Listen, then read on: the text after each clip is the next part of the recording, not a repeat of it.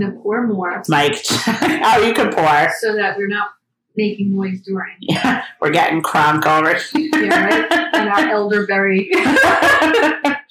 Elderberry in a wine glass. I want to see you smile. I want to see you smile. I want to see you smile. We want to make you happy.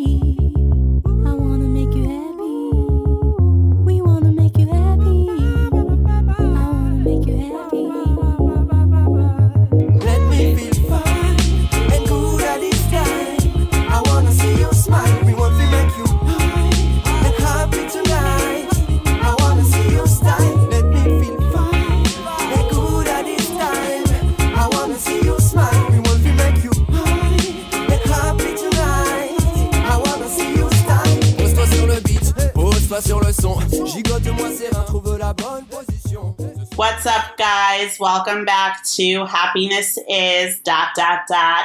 I am Lisa, your hostess with the mostest, and let's get this party started. um, today we have an awesome interview, which I'll get to towards the end. Um, but it is Wednesday, eleven eleven, and I wanted to record this pre-show today because it's a powerful day in the universe, and eleven is like the master number. Um, It has a lot to do with love, partnerships, romance, but also just an all-around like power number for getting your shit done and like just a symbol that you're on the right track. So that's why I wanted to record today, so that I could do our tarot reading and hopefully deliver some awesome news. Um, and speaking of tarot, if you listen to the mini-sode on November first, I actually drew some cards that I didn't want to totally interpret as positive because it was right before the election and uh, we weren't sure how things were going to go. But I think that uh, I can say with certainty now that yes, especially the Lovers card was definitely signifying a harmonious end, and uh that leads me into the things that are making me happy today.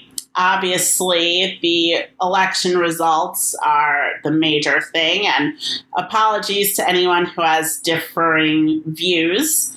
Um, my intent is not to alienate or offend, but I'm just so happy. I'm just so fucking happy, you guys. So, yeah, Joe Biden and Kamala Harris, you guys are making me happy today.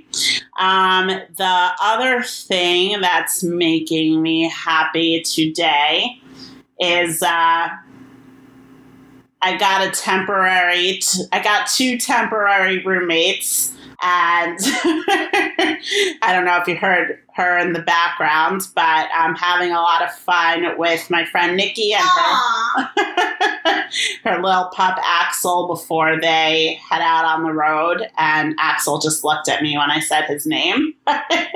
um, so yeah, we've just been hanging, chilling, enjoying, and that's also making me happy because I live alone and I am not used to sharing my space at all. So it's great to know that I can and that I am human and capable of letting people uh, into my daily life on some level. um, all right, that was probably T M I, but now you know, now you know a little bit more about your host. um, The last thing that's making me happy today is that my favorite band ever, three eleven, is doing a live stream tonight, and I'm just really excited to watch it. Music is the key to my heart, and so I'm looking forward to being able to watch my favorite band from the comfort of my own home. And those are the three things that are making me happy. Uh, Can't wait to hear what's making you guys happy. And once those start rolling in, we'll start putting them in the pre-show. But until then, we'll just dive right into our tarot poll. And today, I'm not using my Light Seers deck. I'm actually using my Rider Waite deck, which is that traditional deck. Um, the traditional Todoroki card drawings from Italy. And I've started my shuffle. You can probably hear my bridge. So, what's the scuttlebutt? What's everyone got going on? Even though I can't hear you, I still want you to tell me what's the haps. All right. Almost done with this shuffle. Ooh, all right. We just had three cards flip, and usually I just do one. Oh, we had four cards flipped. Usually for these polls, I just do one, but um, since four flipped, I guess these four are the messages for us today. All right, so in order, I pulled the Eight of Pentacles, the Ace of Wands, the Queen of Cups, and the Queen of Swords. Two queens, a wand, and a pentacle. um, okay, so this is actually a, a pretty fierce reading, and I really enjoy it. um, the Eight of Pentacles is hard work. It's like putting in your time, getting your shit done, cranking it out. That's really all there is to it, just getting the shit done.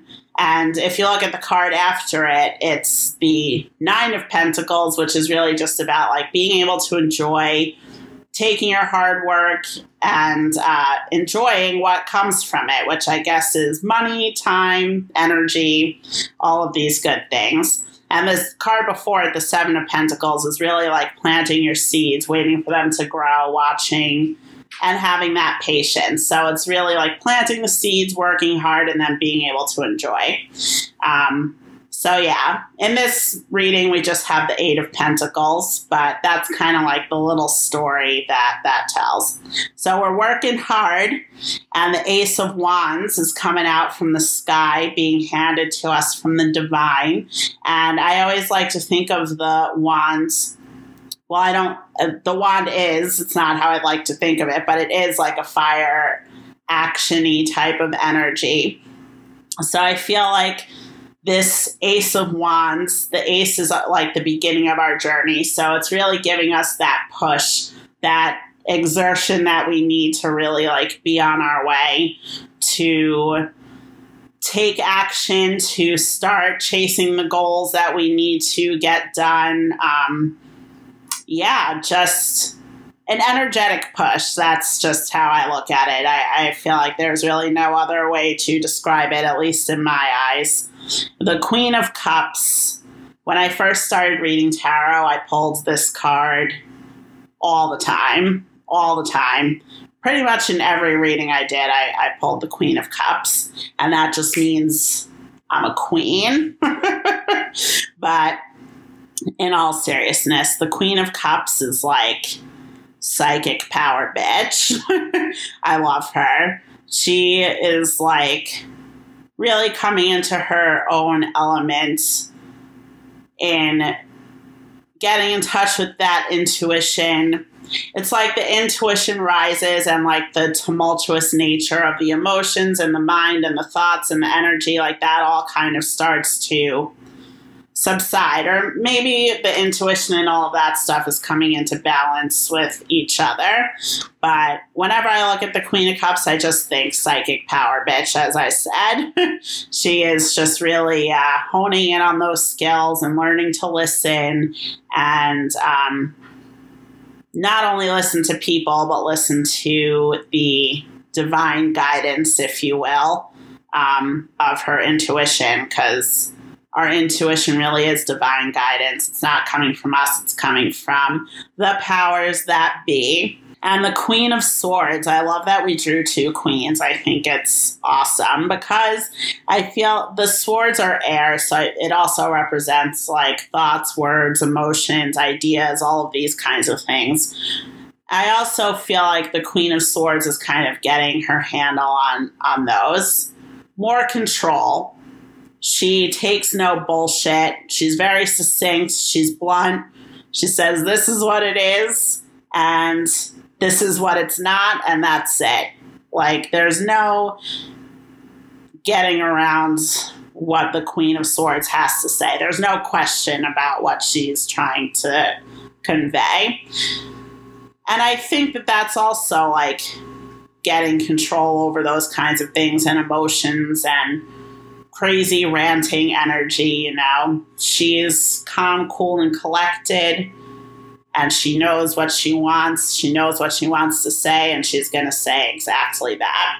So I think that's an interesting poll because, I don't know, looking at the collective energy and just the way things have been for the past few days, I think it really is just a narrative for our country. It's like, listen, yes, happy outcome. We have change on the horizon. It's going to take a lot of hard work to undo what has been done. um, and we just have to put our heads down, grind it out, and get through it. But even if we switch and the Ace of Wands comes first, like, listen, this is the push. You got to move forward. We got to continue. Do your hard work. And the Eight of Pentacles. And then I feel like the two queens can even be relating to Joe Biden and Vice President Harris, because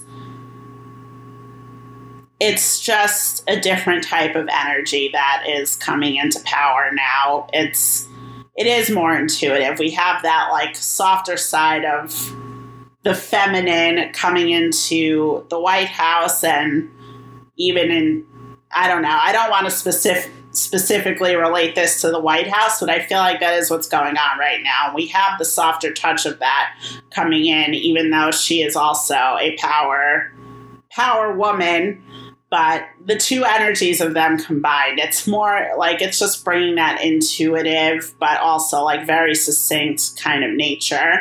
And hopefully that that kind of energy just helps our nation heal, um, which we definitely need to do. I think the two queens coming out side by side really reflects that. And, like, okay, we're, we need to get control now. We need to play no bullshit games. This is what we're doing. This is not what we're doing. We need that intuition to kind of feel what the consensus in the country is and what's going on in the country.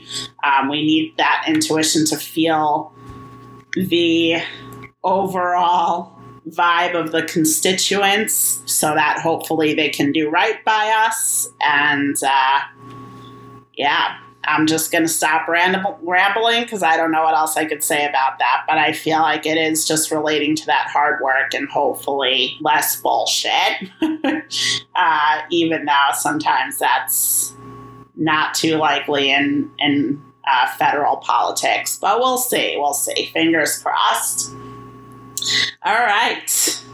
There you have it, our four-card tarot poll, even though it was just supposed to be one, so bonus for y'all. But let's move right into our interview.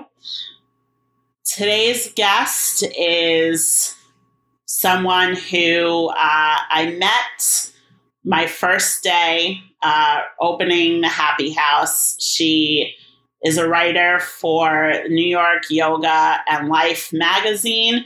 And she came to my studio to report on the opening and just kind of see what was going on. And we met there and kind of hit it off.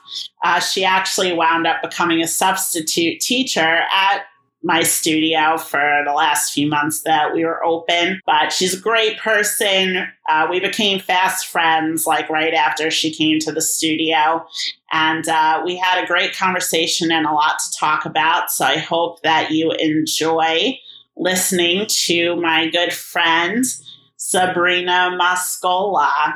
Yes, I. Let us feel fun in every situation. Done what that's empty set in a decision. Hey, good vibration, you know? You know? Hi, my name is Sabrina Mascola, and happiness is contentment. Oh, I agree. What do you mean by contentment? So I was I was thinking a lot about this when you asked me to join uh, and be a guest. Thank you. Um, and at first I was thinking about joy. And then I thought that that is not consistent and it's fleeting. Um, so I think contentment is, for me, is the goal, because if you can feel content, whether you're feeling joy or sadness or anger, if you can still find contentment, I think that's happiness. Yeah, I like that. Yeah, I agree. I feel like contentment is such like a distinct feeling too. When you feel it, you're just like, ah, this is what content is, you know. Things are, I don't think it necessarily means things are going right, but like where you are in life is just like, huh, you know. It's like a breath of fresh air almost. At least that's what I feel. Yeah, and like it's almost like finding peace, even like you said, doesn't mean everything's going right in life, but I think it's finding little pockets of peace even when things are not going right. And that's all you can really ask for, right? I yeah. mean, there's there's no such thing as perfection. There's no such thing as a, you know, completely good time or a completely bad time. There's polarity and yin and yang to everything, right? So I think for me, finding contentment or peace in even in the bad times is is really like the the root of happiness. Yeah. Have you found contentment in this pandemic, in this year pandemic? um, yes. I mean, uh, you know, life is going to throw things at you that it's more challenging to find. um, at the beginning of the pandemic, it was certainly more challenging. As human beings, we adapt, right? So I think it got easier as time went on. But, mm-hmm. um, but yeah, like... you know, you can look at things in the negative, like, I can't do this anymore. I can't do that. I can't see this person. And of course, those feelings and thoughts are natural. But then kind of reframing it and looking at, well, I have extra time because I'm not commuting. So I can exercise. I can cook. I can take walks. Like those things were bringing me contentment. And this might sound really silly, but I started like really listening to the birds. So there's a lot of trees near my apartment, and I don't know whether they were just happy that there wasn't so many people out. They were super chatty the whole time. And I was like, wow, I didn't know there were so many birds around here. Maybe it's just because I was home more. Yeah. And it was bringing me peace, because it's like, there's all this craziness happening in the world, right? They have no idea what's going on, and they're just chirping away, like happy as, as ever. Yeah. It, it was bringing, it was bringing me contentment. Yeah. I love the birds, but I feel like, I don't know, we are animals, but we have conscious thought. And I feel like that's what separates us. I wish that we didn't have to know what was going on. But I feel like I've also said this in every episode that I've recorded so far, and that like I am just ordinarily a solitary person. So I feel like this is like my dream. I mean, not like the death part or anything like that, but just like being able to have my solitude. And I feel like that helped me find contentment, you know, and not like feeling bad about it, because sometimes I felt bad, you know, like I should be doing this, I should be seeing these people. And it was nice to just like, ah, I don't have to go anywhere, you know. Yes. I can read my book and listen to my music and just enjoy it. Yeah. Even though, you know, things were a little tumultuous in my life as well, but it is what it is. I That's contentment, folks. It is what it is. If I could be a phrase, that would be it. Yeah. I mean, I, yeah, I'm, I'm an only child. So being, and I, I, I think I'm, some people kind of laugh when I say this. I, I am an introvert. I'm an introvert who socializes a lot, right? So, yeah, I, I feel like I'm the same. So I also, even if I have plans every night of the week, I need to retreat and have that alone time. Um, so it was helpful for me in that sense too, where I got that alone time without worrying about a calendar, to-do list. Um, and that felt like contentment to me too, because it's like, now I don't have to, I can't be anywhere. So I don't have to feel bad about, oh, I should do this, I should do that, like you said.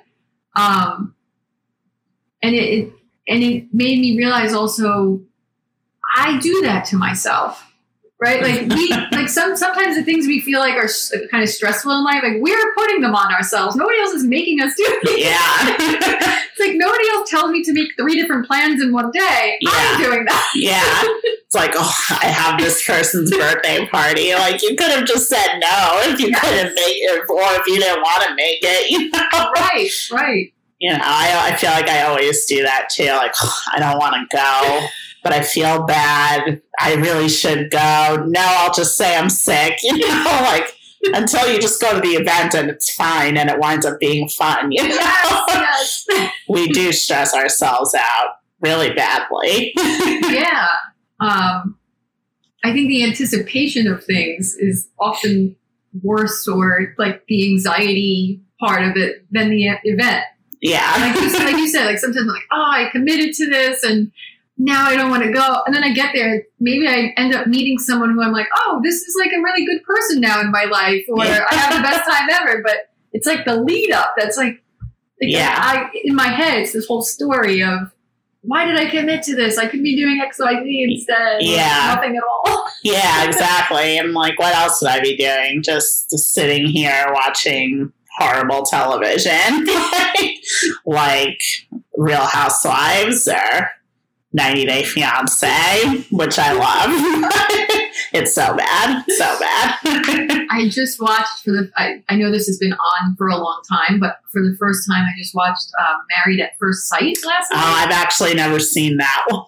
Fascinating. And like, I'm, I'm not a big T V person. I'm more into books or, um, you know, doing things with my hands, like coloring or things like that. But I I was up way late. I wasn't up late because like I'm not up late these days, but I was up way later than usual. I was obsessed with this show. It was fascinating, just like the social dynamic of it. Um, but yeah, like like not feeling bad about doing those things. Yeah, like that. I think that's contentment too. Like yeah. getting to a place of not feeling bad about doing something like that. Yeah. And it is crazy that we feel bad about staying home and like taking time for ourselves. Like, I feel like that's just a product of society, especially living here in New York. Like everything, we have everything at our fingertips. And I feel like we're always expected to be like out and about. And it's like, I don't always want to be out and about. I like my apartment. It's like my tree house. So yeah. I think we put the pressure on ourselves, but it's also like a societal pressure at large, which I don't know. I feel like that's part of the reason why I'm doing this too. Like I want everyone to be able to slow down and think about what does make them happy and, and do more of it. Yeah. I, I mean, that's a great point. Um, I read... I can't remember where I read it. It might have been I, I subscribed to emails from a meditation teacher named Light Watkins. Um, he does these da- daily emails. Light? Yeah, I don't know if that's the name on his birth certificate. I want to change my name to Light. Light Samuels. It's got a nice ring to it. Yeah. um. And so he sends out these daily emails, and I kept one email. Um, I'm completely paraphrasing here, but he, he was talking about Elizabeth Gilbert's journey and story, and how I think she had a mentor or someone, and she was complaining, saying, I really want to write a book, and I never have time, and I want to be a published author. And this, this mentor of hers turned and said, well, then you have to write.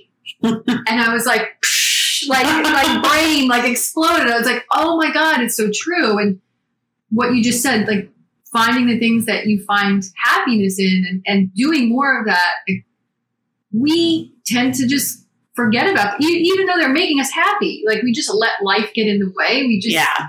we let stuff get in the way, and we don't do the things that make us happy or, or feel content. Yeah. Do you think that there is a fear from preventing us from finding those things? Because, you know, like you just said, she was complaining. And I feel like those complaints do come from a fearful place almost. Like, I don't, not that I don't deserve to be happy, but I feel like a lot of people do kind of have that internalized feeling. So do you, do you think that that is a part of what keeps us from finding that?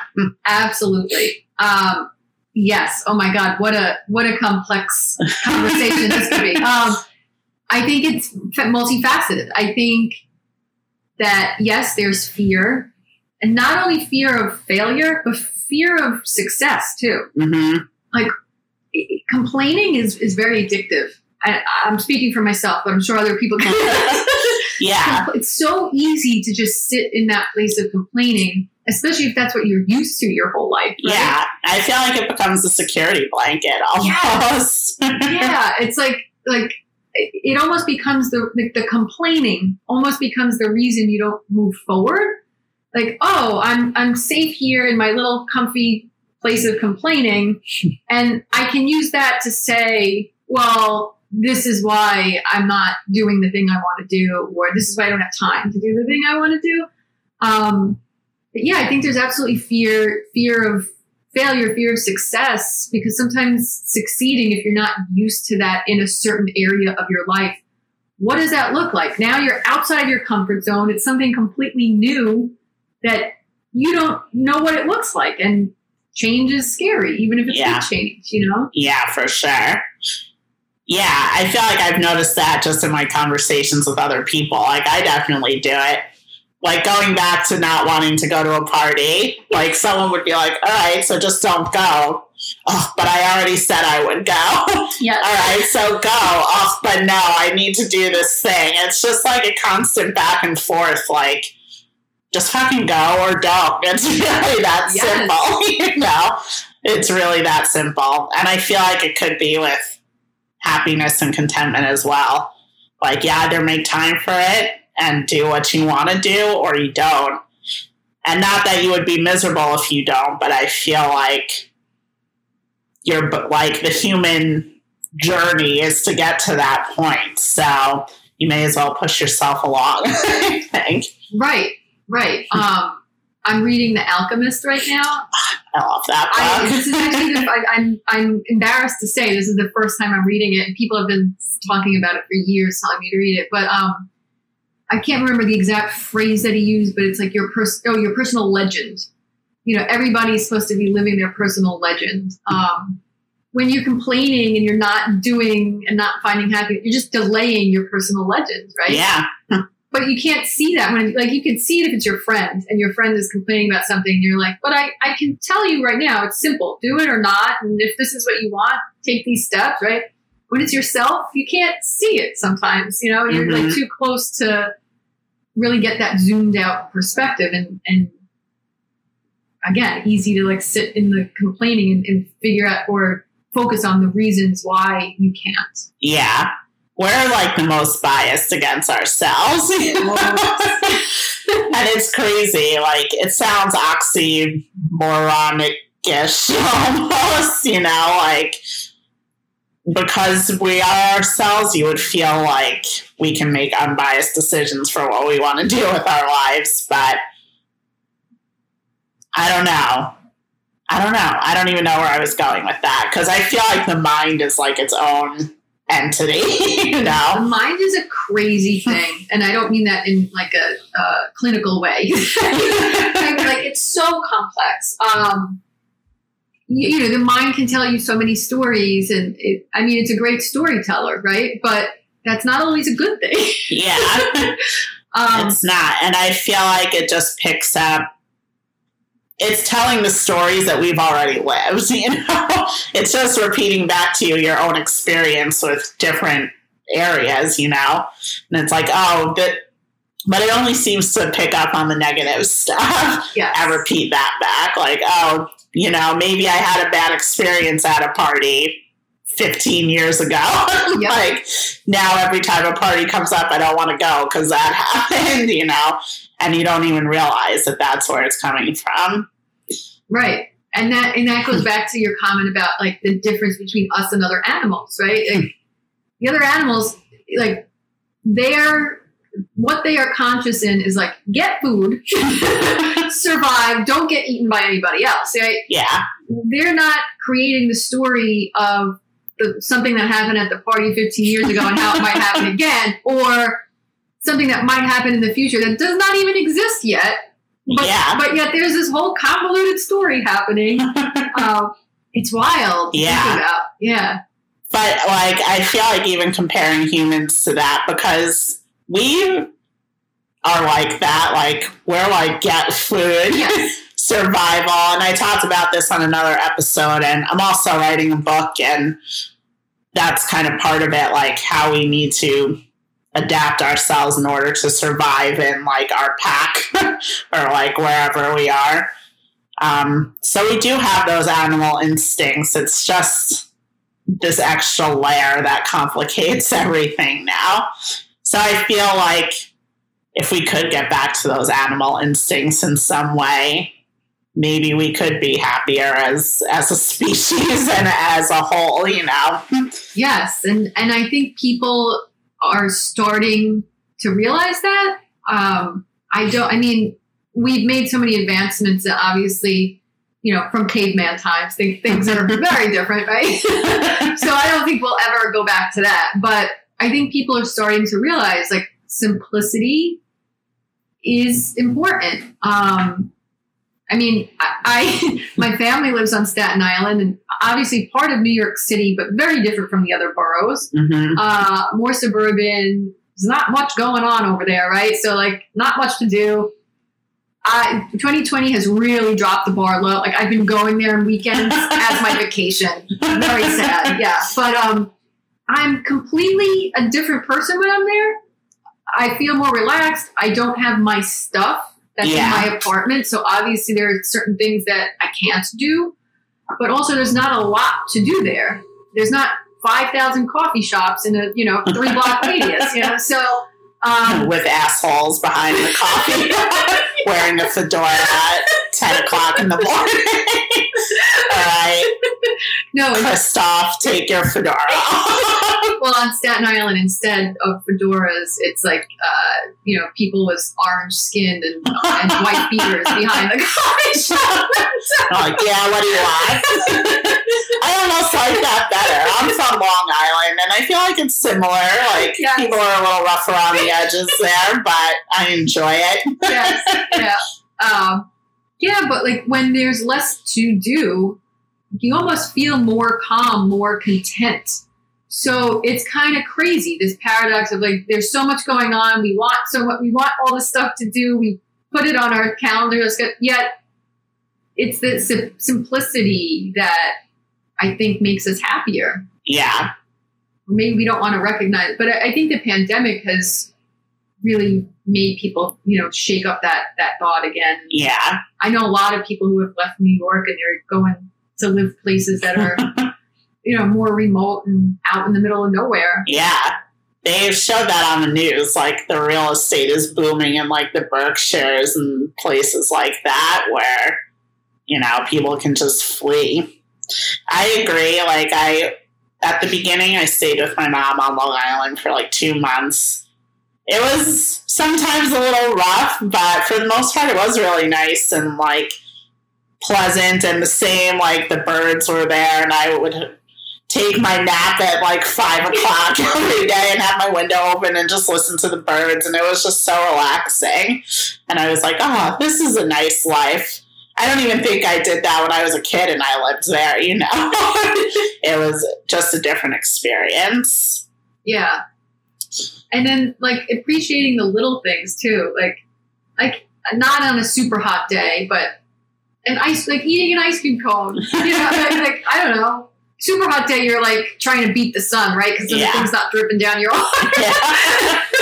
But yeah. if it's, like, a relatively nice day that's not you know, ninety degrees out, enjoy an ice cream cone, or I don't know, taking a walk near the water or something. Like, it's things like that that I and, and I think part of it is it's meditative. Like, you're not doing anything else while you're doing that. You're mm-hmm. you're focused on that one thing, right? Whereas, especially in a place like New York City, I'm never focused on one thing. Yeah. I'm always in five different places at once in my head. Yeah. Yeah. But I still feel like you can find those moments in the city, like, or especially where we live, walking on the East River is really beautiful. And like the yes. city skyline is gorgeous. And, you know, I feel like you can find those moments anywhere, which again is contentment. Yes. Um, it is a little harder in the city. I mean, now it's different because it's super quiet here still, but, you know, I don't know. You have to look for those moments, but they, they can exist. Absolutely. Especially in a crazy place like this N Y C. Yeah, and I think that that makes it even more special when you're when you're in a crazy place like New York or anywhere right now during a pandemic. You know, you're in a crazy period of time and you can find those pockets of happiness or contentment. It makes it even more special because you can easily find happiness when things are going well, right? Yeah. You're having a really good week, day, month, whatever it is. You've got good news. You got great people in your life, health, everything. Everything's great.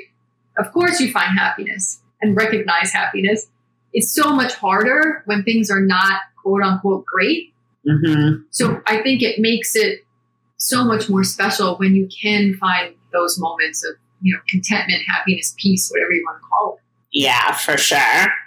I feel like there are two sides during this pandemic, like people who are like stuck with kids and are like, I can't fucking wait to get out of here. I'm like, we're lucky enough to not, not that having kids is unlucky at all, but you know. Challenging. Yeah, I think it's more challenging, especially when you're just stuck with kids to maybe find those moments. But I feel like you have to create those moments, even with the kids. Like, everyone sit down for ten minutes and, you know, let's play the quiet game. Like, you know, yeah. If you can't find them, you have to create them. Yes, and I... Yeah, I mean, I particularly feel bad for those parents who are trying to work from home full time and teaching kids. Yeah. That is extremely difficult. Um, yes. I have a friend. Yeah, I have a friend who has two kids. And she's like, when they go to bed at night, she's like, even though I'm exhausted, I put my feet up. I like lay back on the couch and I take time for me. And even if it's ten, fifteen minutes before she ends up falling asleep, she, you know, we'll have a glass of wine or do a puzzle or whatever it is. And yeah, it's fine. It's creating those moments, but it can be hard to do that when there's so much going on. Yeah, for sure. And I didn't mean to minimize the struggles of people with children because I honestly couldn't even imagine. No, I couldn't like, like bow to them. Yeah. I couldn't do it. Yeah, me neither. Yeah. Um, but yeah, I feel like everyone has the capability. And I feel like if we did take up, add up all the hours that we spend complaining, you could find extra hours to, to do that for yourself. Yes. Um, all the hours we spend complaining, all the hours we spend doing mindless things that are not productive, whether it's, you know, negative self-talk or comparing ourselves to others on social media or whatever it is, like, The, the the phrase, I don't have enough time, I've tried really hard to take that out of my vocabulary. I've tried really hard to replace that with, I'm not making enough time or I'm not, I'm not creating the time for it because we can always find time. Yeah. And it's, and it's probably easier as, as people without children, with, you know, people with children, it's a little bit more difficult, but you can always make time. You know, you hear stories about people who have kids and own a business and whatever. And they still like, they'll wake up at four o'clock in the morning to, for an hour, do whatever it is that they, that's important to them. Yeah. Yeah. And I feel like even getting kids involved and like being more mindful is super important and something that if you are super busy with kids, like make them a part of that time that you are trying to carve out for yourself, you know? Yes. Because I feel like kids are more receptive than we give them credit for a lot of the times. And they they would be into that, you know, if you just gave them the chance to do it. Coming from someone without children. Disclaimer. But. and and also someone without without but I I actually, while I was on my you know weekend vacation in Staten Island recently, um, I got together with a friend that I hadn't seen in a while. She is she is a kid, and she's like, "Do you want to come with me to his baseball game?" So I went. You know, they they can teach us something, right? They can teach us a lot of things. Like they they're honest. Right? They don't want to do something. They're telling you. They're yeah. not. They're not like, okay, I'm going to tell her I'm going to do it because I feel like I should, and then complain about it. Like, yeah. um, they they're honest. They. I mean, I think it's probably different for kids now than when we were growing up because of you know technology, but they do focus on things when they're doing them. Yeah. Even if it's their face in the iPad for twelve hours. Yeah. They do focus on things when they're doing them. Um, so it is, I, I think, I think they can teach us a lot, you know, even I, I couldn't do it twenty-four hours a day. That's for sure. The, the two hours at the baseball game. Yeah. yeah. Yeah. I think that it's interesting because if you watch the journey of the mind and like the formation as we age, like we're learning as a child, as a child, we're learning all of that kind of stuff. And I think a lot of people in their lives have some sort of adversity when they're young and they have their mind shapes around that. So it becomes like a negative thing to have to deal with. But I think if you can like form your kid's mind in like a positive way and like teach them healthy things, their mind forms like that. And no one is perfect, but right. you know, and society. That's why therapy exists. Yes. And society comes into play with that too, I think. Yeah. I keep, I keep thinking about that video or I don't remember. It, it surfaced again um, recently because of everything going on in our country. But there was that video of the two children friends. One was black and one was uh, white. Yes. And I follow just, them on Instagram. Yes. And they just like so lovingly went running to each other. And two boys too, right? Yeah. Like, like, I think things are getting better, but you know, little boys are not taught to be affectionate with one another in general. Yeah.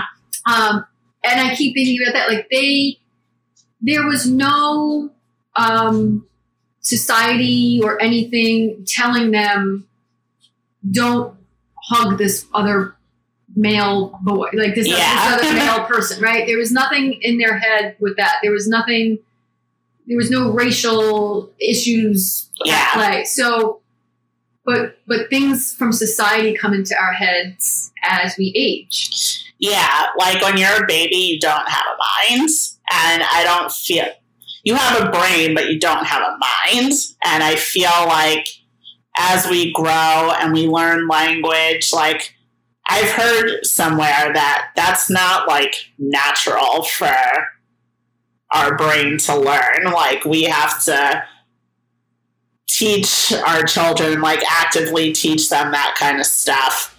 And you can just see the formation of it, which is so interesting. And like society, societal pressures and the pressures we put on our own kids. Like, I don't really know where I'm going with this, but I feel like just as we age, you see the mind change. And kids are so innocent in that way because they are trying to figure things out. And they do store these things based on how we react and what we tell them. So, I don't know. Then they get to an adult and they could be completely different from that stage. Right. Based on what happens to them in their life. Like, I don't know. The yeah. mind is just so crazy to me. But it's very malleable. So, yes. And and that makes me think of creativity as well. Like think about when when you were a child, things that you might have done creatively, coloring and painting and building things, right? And then we're told we need to work and let go of that creative side. And some people stick with it and become artists and writers and you know whatever else. And that's a beautiful thing. But it's still more limited than it was as a child. Yeah. And I feel like even those people that become artists, everyone's like, oh, they're still like, why don't you get a job? Or why don't right. you work this nine to five? And like, you're never going to make it as an artist. It's so rare. Like, it's just, there's always that kind of pressure, you know, that I don't think is necessary, but it's just a part of who we are at this point. Yeah. And it's interesting to see how that varies in different cultures. Yeah. I think, I think we are probably here in the U S, I think it's probably the worst here of stripping yeah. us of creativity and, um, yeah, like so- societal pressures. Yeah. And I feel like we're just so unable to accept that people want to live different lives than what we're expected, quote unquote, to do. Like, they're frowned upon. And that's like what I was talking about with the survivalism. Like, everyone conforms because different is bad, you know, or we're like taught that inadvertently, but we are. And it could just be instinct as well. Because different makes you stand out. Different is going to attract the predators, you know, like, I don't know. It's just uh, very interesting. And that's why I always think, too, like, we're not the mind. Right. The mind is our experience in life and, like, our experience in society. It's not necessarily us. Yeah, that's a, that's a good point. I think that goes back to fear as well, right? Like, being different, going against the grain, there's fear in being talked about, being judged. Maybe, like you said, like, you know, be, standing out to the predator, yeah. you know, whether that's, uh, at, you know, in an actual Your situation, right, exactly, whatever that might, whatever that might look like. Um, I think that goes back to fear too. So, yeah. And I feel like you look at certain cultures that are like that, like a lot of cultures are like, oh, what will the neighbors think if you yes. marry someone not of our race or not of our social standing or whatever. But then there are a lot of cultures that it's not bad, it's just different from how we do things and we make them bad, I guess, you know? Or if you look at, like, African cultures and things are arranged and it's, like, a completely different thing to be married to someone, like... But here it's, like, I have to get married because that's what people expect of me, you know? Right. I, I still don't know where I'm going with this conversation, but... But that's the beauty of it. Yeah, I think uh, just going back to what you were saying about different cultures and how... we think our way is right, but there are different people in the world that are doing different things as well, and and how the mind forms around that, I guess. Yeah. Um, I was in Bali last year. Oh, yeah. And, I mean, I'm talking about a beautiful culture, but this one person stands out. He worked at the place I was staying, so he was a groundskeeper, so he would sweep you know, sweep the area, you know, near like the, there was like one common area and then different places for the actual rooms. But, um, and he would put together the offerings. They do offerings every morning. Um, and I won't go into details with that, but it's, it's this really be- beautiful ceremony. So I would wake up super early and, and go and bring my journal and write, and he'd be starting his day of work sweeping. And here, that's not looked at as a good job. Yeah. You know, you know, people would look down upon him that he's, he's just sweeping. Um, he had no teeth and yet the most beautiful smile I've ever seen in my life. And he just was just watching him made me happy and made me feel content because mm-hmm. here's this man. He probably does not make a lot of money. He's missing his front teeth and yet he's still smiling and greeting everyone in such an authentic and beautiful way. Mm-hmm. And we we don't do that here, you know? um, it was just so interesting to see the difference of how we live and how they live and how they are just so content with not much. Yeah. I think because even though it may be a, a more difficult life for some people, like it still is simple. They don't have their iPhones and their this and their that. Like, they're happy with what they have. They're happy to receive what they receive and give what they give. And it's just a different mentality. Yeah. That's part of the reason why I love ninety day fiance so much too, because it shows people of America going to other countries and they're just rude. Like, a lot of them are just rude. And I'm not saying all Americans are rude. Like, we're pretty awesome, you know, but it just goes to show, like, the difference in, in mentality and thinking America is the best because we have all of these things and the other countries suck because they don't have all of these things. And it's just like, that's not true.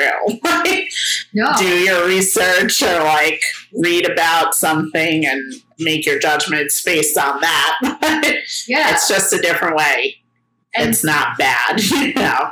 Right. And, and what all these things that we have, most of it is superficial and most yeah. of it, you know, is, is, um, monetary things, whereas of course that's those things there's there's importance, right? Like we we need money to live, and I think money makes makes things easier in a lot of cases, but um when you look at other cultures that they're not based on superficial stuff, they are richer in a whole different way. Yeah. um They, because things will come and go, right? Like physical, tangible things will come and go.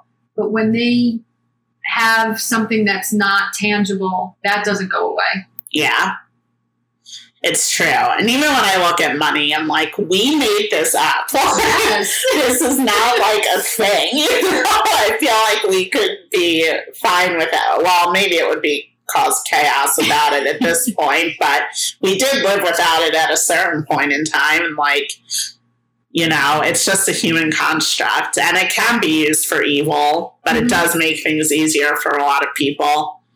And I also think about that when I look at, like, the stock market. I'm like, what are these equations? Who is making this up? It's just an equation to explain the other equation. And, like, what is math? Why do we need it? You know? I don't understand. People are just making shit up all over the place, and yet that's what we're learning about, you know? Yeah. The Pythagorean theorem didn't exist. Someone just made that up. Yeah. Well, maybe it existed, and whatever. Whatever. I'm getting too complicated. It's getting yeah. very meta in here. Yeah. But it's true, you know? It's yeah. just like a thing. Construct that we just kind of accepted.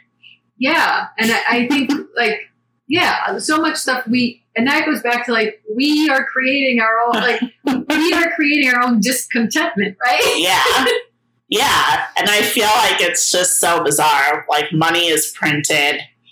If we need more money, they just print more money. Like, I don't know. I don't know. The whole thing is very weird. I, I personally would love to go back to the bartering system. And it's Me like, too. If you know how, if you know how to, I don't know, make shoes, and I know how to grow vegetables, like, let's figure it out. Yeah, I agree. But I feel like today people would just start getting stabbed and stuff. And yes. Like, yes. It would just be problematic. Yeah.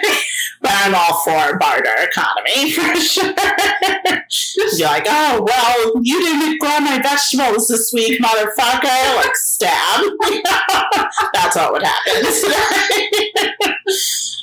But, yeah. So the, uh, I think the consensus is we all need to, like, live off the grid and go, go to these, like, you know, remote places and, uh, I don't know, live off the land or something. Yeah. I think it would be an interesting challenge for a lot of people. Like, can I do this, you know? Yeah. And you'll find that you can.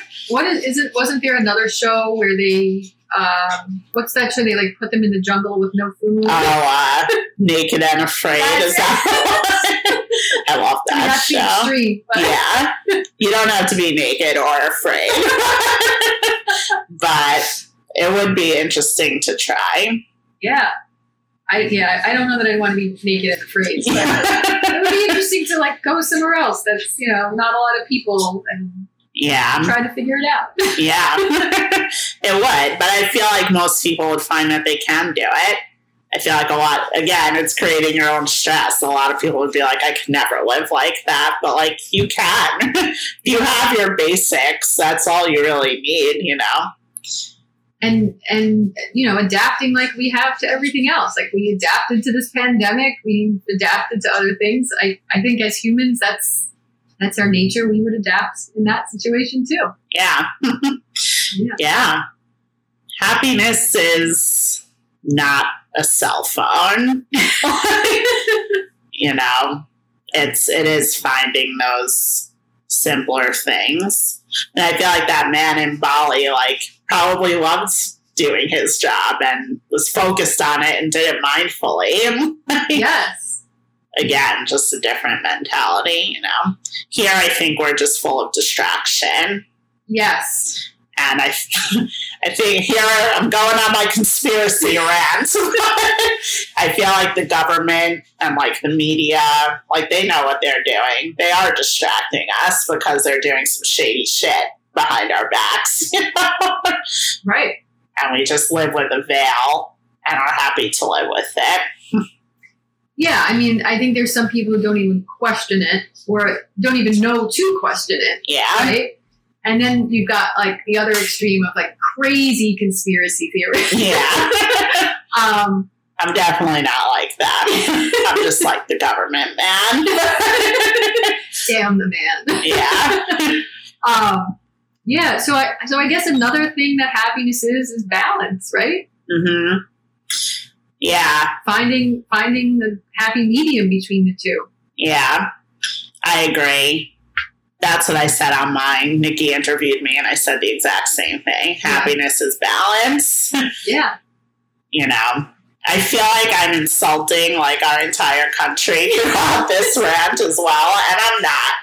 I mean, I do love America, but I think that there's a lot wrong with our society in general, you know, or a lot that can be fixed. I'll say that.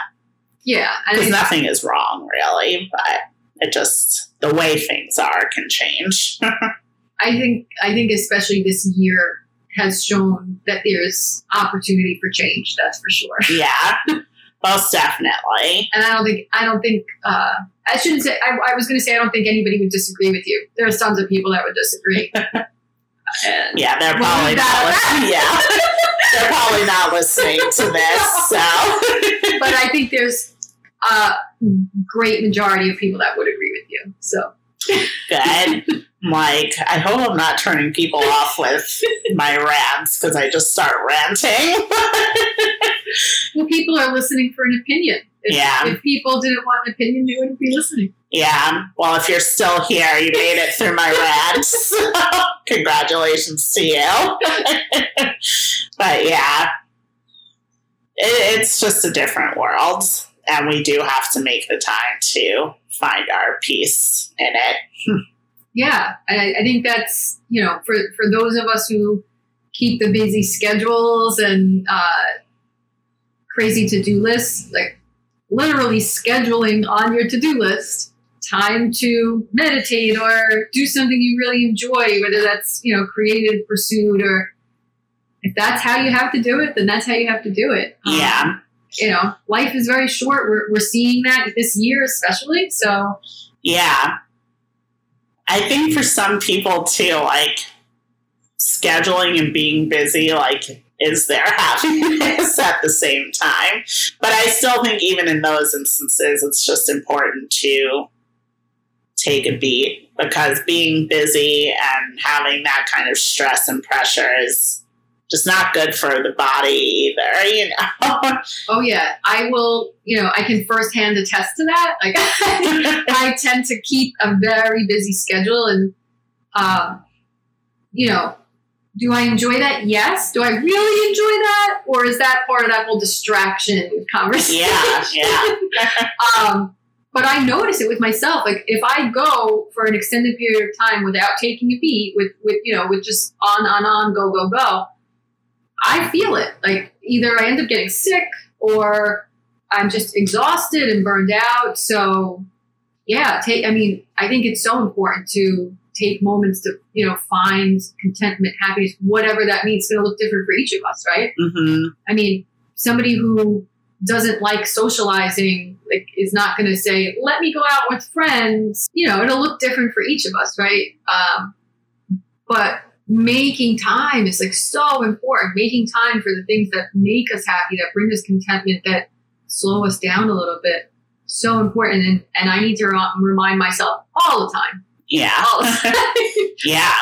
Even like put a reminder in your phone, you know? Yeah. That's why a lot of the phones now have like the Breathe yes. app or whatever the hell it is that are just like, take two minutes and breathe.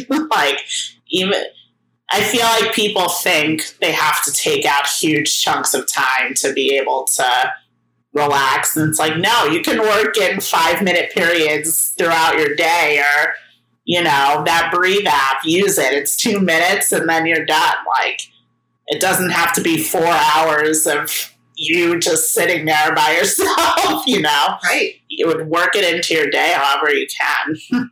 Yeah. Um, I have a friend who moved to California. I was like having a crazy day recently. There was like, so it was the type of day where your mind is just like spinning, right? And I had texted her to say, like, I'm so confused about this and blah, blah, blah, blah, blah. And she's also a yoga teacher, so um, helpful in, in that respect. She's like, do you, she's like, I'm busy, but do you want me to call you for ten minutes and guide you through meditation? Hmm. I said, okay, if you have the ten minutes. And she called me, and it didn't take long. You know, it was ten minutes, but it made me feel so much better. Mm. Um, and if you can't do it for yourself, if you, because it's hard to do it for yourself, you know, if you can't do it for yourself, or remind yourself to get on an app or whatever it might be, like, have a friend help you. It doesn't have to be a yoga teacher. It could be somebody that, you know, just gets on the phone with you for five minutes and re- reminds you to breathe, because, yeah, oh my God, we forget to breathe. Yeah. They say, chaotic breath, chaotic mind. Yes. You know? Yes. Like, we all breathe from the upper part of our chest when we should be using the full lung capacity. Yep. So anytime you can. But I also think an important part as well is like letting those freakouts happen if you need them too. Because a lot of people are like, oh, I shouldn't feel like this, or I shouldn't be freaking out. Like, no, fucking freak out if you need to, you know? But the stress is caused because we're trying to hold it together when we don't really want to hold it together, or we can't. So I feel like if you need to scream, or like, as long as you're not hurting anyone else, like, get it out however you have to. Yeah, because it, it has to come out. I mean, if you think about like a tea kettle, you're boiling a tea kettle, all that steam is happening. Like, it's got to come out somehow. Yeah. And it's the same thing with like the mind and emotions, thoughts. Um, and, if it, and if you don't, if you're always trying to keep it together, it's going to come out in some way, right? So yeah. it, it, for me, and we were talking about this before, it's always my body. If I'm not, if I'm not, letting things come out, whether it be by talking or crying or screaming or whatever it is, it's always my body. And it's, it's like clockwork. Like, if I go too long with like, gotta keep it together. Yeah.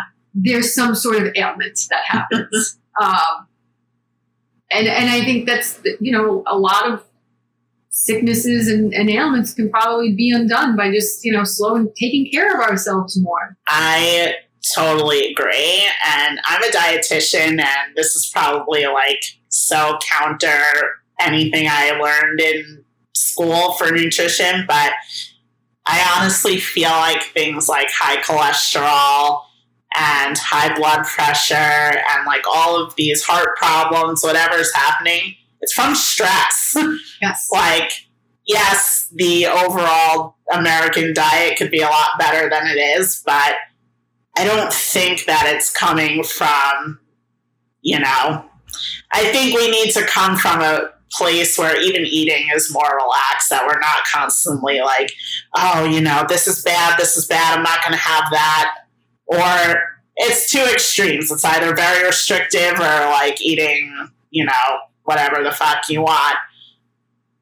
But I feel like you should be able to eat what you want in moderation. But the stress around that and everything else, I feel like, is the main cause of a lot of the issues that we have. Yeah. I mean, if you think about it, like, it's not only what we're eating and the judgments we're placing around that, right? It's how we're eating it. Like, for the most part, I'm inhaling my food all the time because I'm yeah. rushing from here to there pre-pandemic. Um, or I'm doing a million other things while I'm trying to eat, you know, so I'm inhaling my food. So right there, like, you're not digesting properly if you're not taking time to chew and eat. Yeah. um, yeah. And like, like you said, th- that judgment, I shouldn't be eating this, or, you know, that's negative thought that, you know, yeah. that affects you, I think. So it does. And it, it's stressed eating. So if you're like eating something, but you're worried about how you shouldn't be eating it, it's creating stress and stress in your body and stress in your mind. And that is what is going to give you the most problems at the end of the day, I think. But yeah. And I think we should be able to eat what we want in moderation. Like, your body doesn't want crap, you know? If we just trusted our body to be like, this is how I want to eat.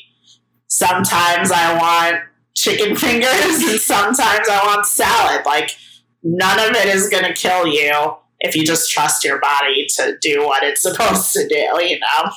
And I think that that's such a good point. If we look at seasonally, like, our bodies know what to do. You know, like yeah.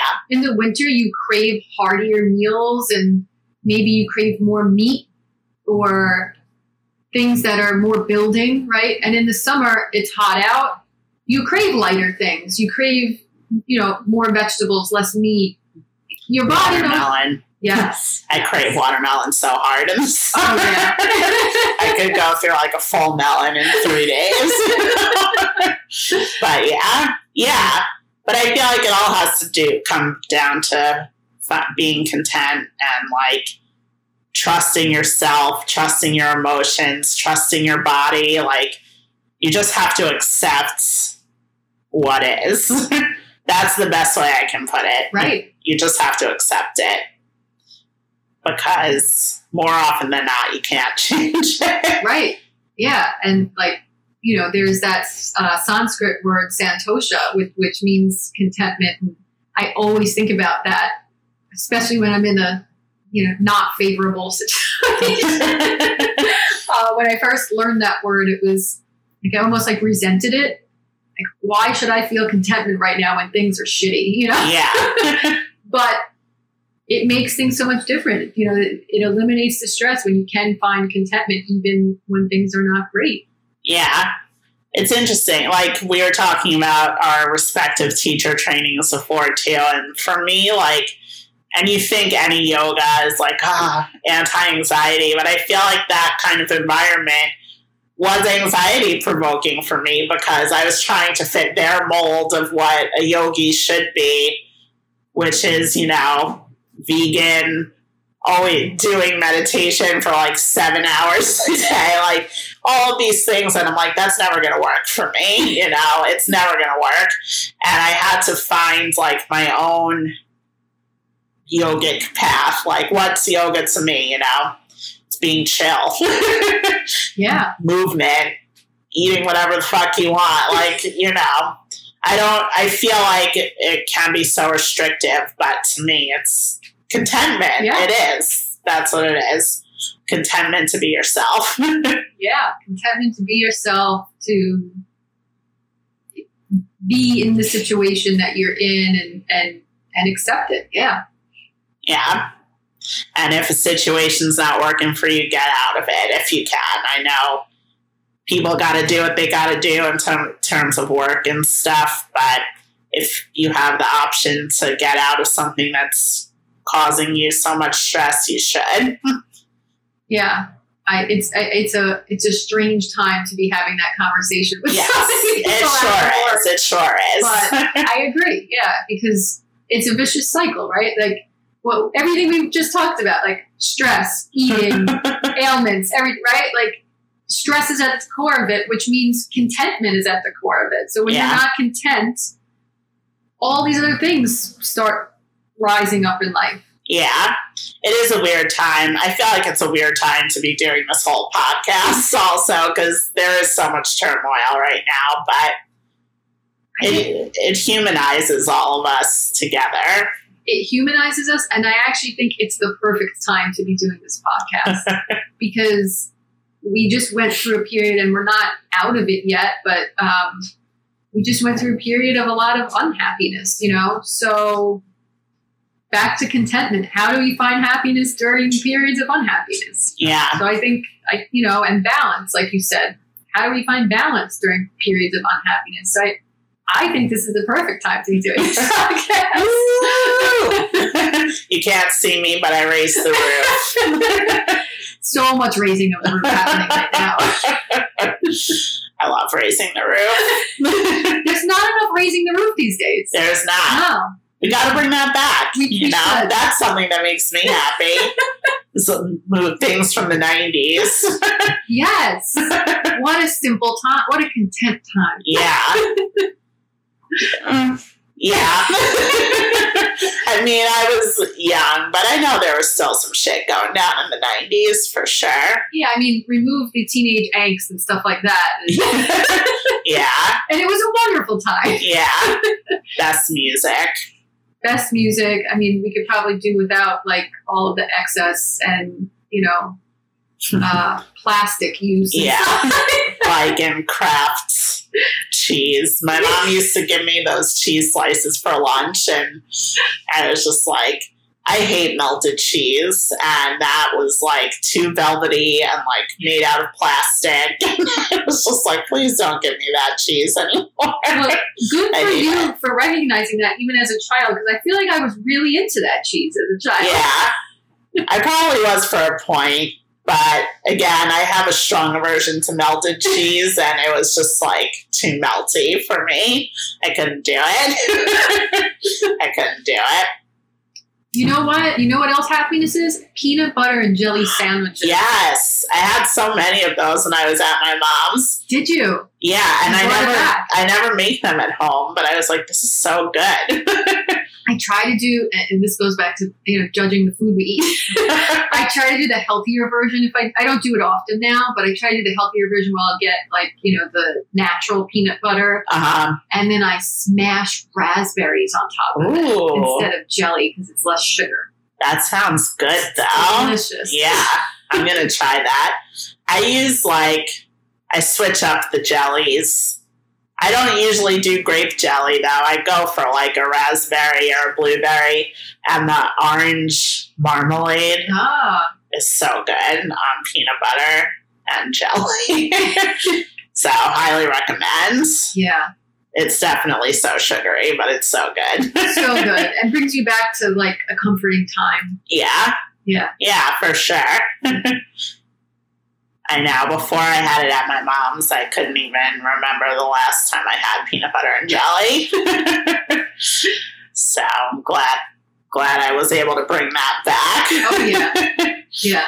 That'll make you content. Yeah. Most staff. Ultimate comfort food. Yes. Uh, yeah. Well, this discussion was good. Yeah. Got heated in the middle a little bit. Mostly on my part. Mostly on my part, but we touched I, on a lot. Yeah, we yeah. did. The and mind I, and nineties music and peanut butter and jelly and the yeah. world. Yeah. Yeah. And we all related it back to contentment, contentment, which is nice. Yes. Well, yeah. Thank you so much. Thank you for having me. This was a great conversation. It was. Thank you again. We could go back and forth saying thank you for another ten minutes, but I really do appreciate it. All right. All right. Talk to you soon. Let us feel fun in every situation. Done by this empty set in a session. Hey, good vibration, you know? You know? Hey everyone, I hope you enjoyed that interview with Sabrina. Um, it was a lot of fun to record, and I totally agree with her that happiness is contentment. Contentment is a hard feeling to describe, but I feel like it's one of those feelings where when you feel it, you just know, like, huh, I'm content now. So yes, I think it would be awesome to try and bring that sentiment into everyday life.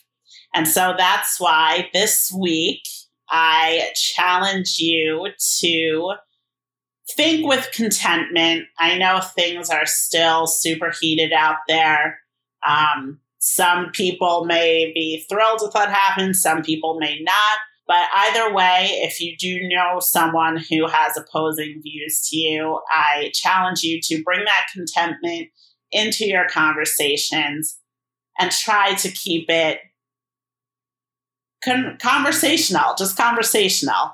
Conversation, not confrontation. You know, I feel like a lot of the time if someone doesn't agree with us, we all just start shouting at each other. And I feel like, I always say this because I just feel like I hear everybody screaming. Like I feel the nation screaming at each other all the time. And so I feel like if we can just sit down, have a conversation, understand why party X feels the way they do and why party Y feels the way they do. You don't have to agree, but I feel like if someone can at least bring some knowledgeable information to the table instead of just being like, you're wrong and you're right and whatever, it would just make things a little easier. And look, I haven't been shy about what side I'm on at all, but I really feel like if I hear people talking, I don't just want to write people off because I think everyone has a right to their opinion, except for opinions that hurt people or, or can be harmful. But I think, you know, if you're out on the street and your next door neighbor is out and you happen to have differing views and a conversation happens, why not see why this person thinks the way they do? Again, you don't have to agree. You don't have to change your minds, but I just feel like when we start screaming, we're not going to change each other's minds either. So why take it to that point? So yes, I don't know. I don't think there's a content way to have political conversation, but I feel like the sentiment behind it is like, okay, I'm having this conversation now. Let me be present in this conversation. Let me not start to get stressed out because it's just a conversation. The person who lives next door to you is not going to be able to go to the White House and make any sort of constitutional change. So it's just a conversation. That is my challenge to you this week. And I will also be taking the challenge um, if I encounter anyone who has an opposing view, which I don't think I have anyone in my life that does, but maybe I'll go find one. Who knows? All right. Until, oh shit, we're already in December. All right, until December first, I will see you guys then for our next mini-sode. And uh, yeah, stay chill and later gators. Happiness Is is recorded by Lisa Samuels from her apartment in Sunnyside, Queens. Episodes are edited by Laura Estefan. Theme music is Let Me Feel Fine by Don Valdez featuring M to Say. Please send all email submissions to project dot happy dot eleven at gmail dot com. That's project.happy with an I-E dot 11 at gmail.com. For all other inquiries, please visit our website at happiness is pod dot com. Until next time, peace out, Cub Scouts. Vibration, you know?